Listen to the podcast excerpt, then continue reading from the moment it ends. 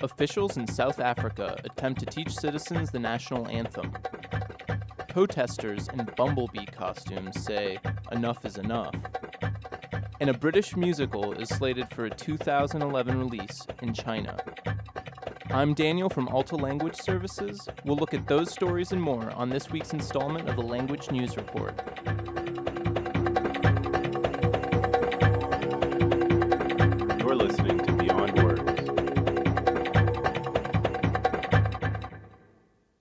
2010 World Cup starts this week, and the South African government is concerned that many South Africans won't know the national anthem well enough to sing it at the games.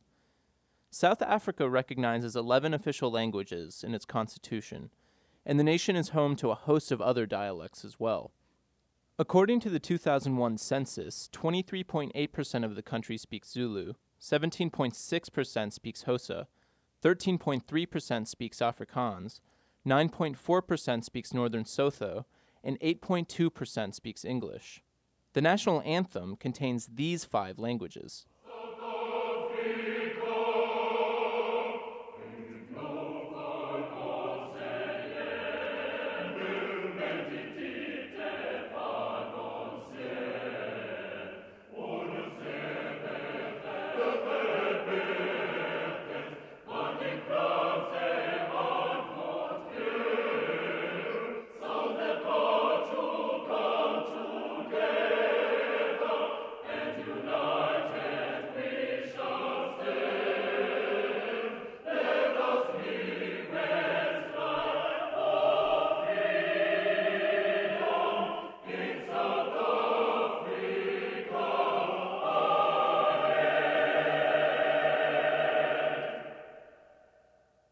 Washington Post reports that the anthem was the result of a political compromise in 1997 and that it was created from two separate songs.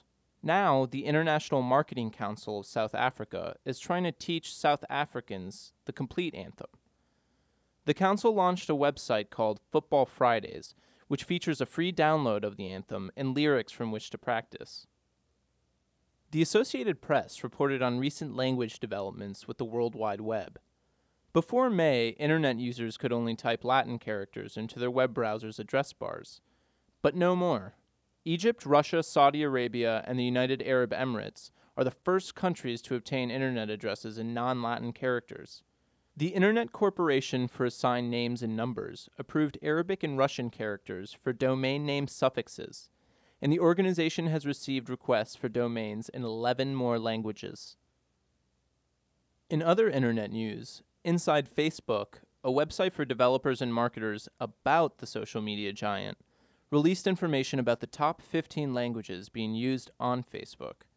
English remains the most popular language, with 52% of Facebook's user base.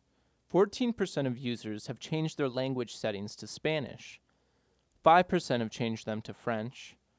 5% also to Turkish, and 5% to Indonesian.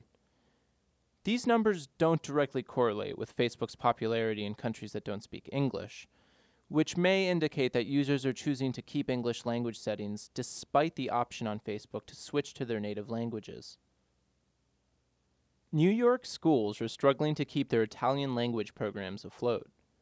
The Wall Street Journal reports that Attorney General Andrew Cuomo's sister, Margaret Cuomo, is attempting to reverse a decision by the College Board to discontinue the Advanced Placement Italian exam for high school students in New York schools. New York instituted the Italian AP exam in 2003 when the Italian government offered $300,000 to city schools. Although the number of students taking the Italian exam has steadily increased every year, it still hasn't reached the College Board's 5,000 student goal. The program has been losing upwards of $1.5 million a year. On the West Coast, schools are fighting to save Mandarin programs. Enrollment in high school Mandarin courses is waning, from Chinese 1 through AP Mandarin.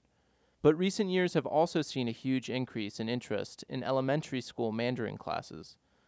The Palo Alto Online reports that applications for Palo Alto's elementary Mandarin immersion program have soared. The program is funded by a three year grant from the U.S. Department of Education. Please call Stella. Ask her to bring these things with her from the store. Six spoons of fresh snow peas, five thick slabs of blue cheese, and maybe a snack for her brother Bob. We also need a small plastic snake, a big toy frog for the kids. She can scoop these things into three red bags and we will go meet her Wednesday at the train station.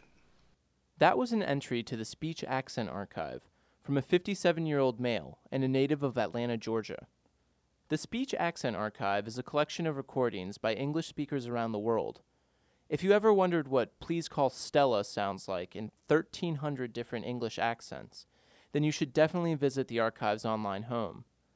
The Guardian recently reported about the Speech Accent Archive, based out of George Mason University. Reporter David Marsh interviewed Steven Weinberger, the administrator of the archive and director of linguistics at George Mason. Weinberger said that the archive is intended for teaching and research, and that anyone can submit an audio sample. Bumblebees swarmed the Scripps National Spelling Bee last week. Well, actually, they didn't swarm, and they weren't really bumblebees. Four adults dressed in bumblebee outfits protested outside the spelling bee as the event was being televised.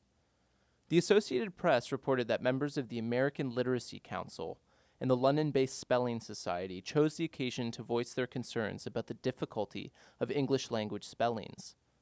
The protesters' slogans read, Enough is enough, enough is too much, with the first two uses of the word enough spelled E N U F.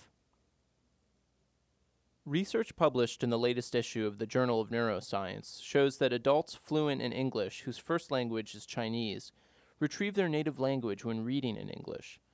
The study suggests that people who learn a second language during or after adolescence recall the sounds of words from their native language.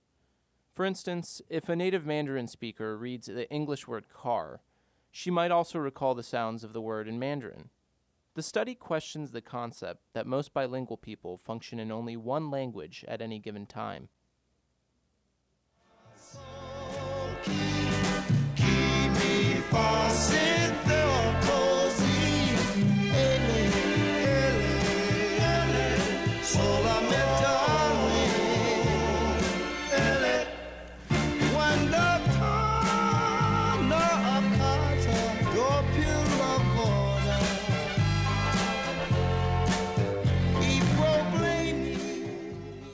Yes, what you just heard was in fact The Temptations.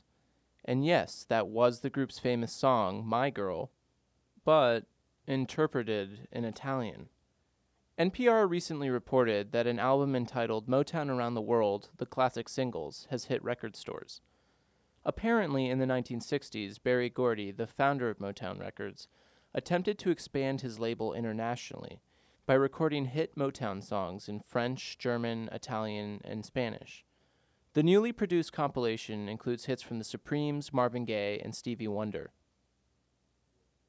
And just in case non English Motown covers didn't quench your thirst for musical interpretations, you might be able to hear a few more in the coming year. The Xinhua news agency reports that the ABBA inspired stage musical Mamma Mia may become the first Western musical interpreted for native Chinese audiences. The proposed production will feature an all Chinese cast and an all Chinese staff. A three round audition process begins in August, and the show is planned for a June 2011 premiere.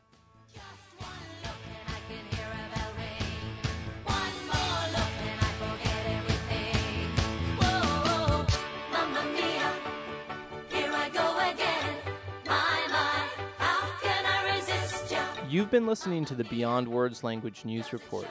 You can find links to all these stories on the Beyond Words blog.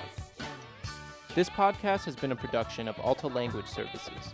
Alta has 30 years of experience providing professional translation services, language testing, and language training to government agencies, corporations, and nonprofit organizations worldwide. For more information, you can visit our website at altalang.com. That's A L T A L A N G dot com. Thanks for listening and join us next time.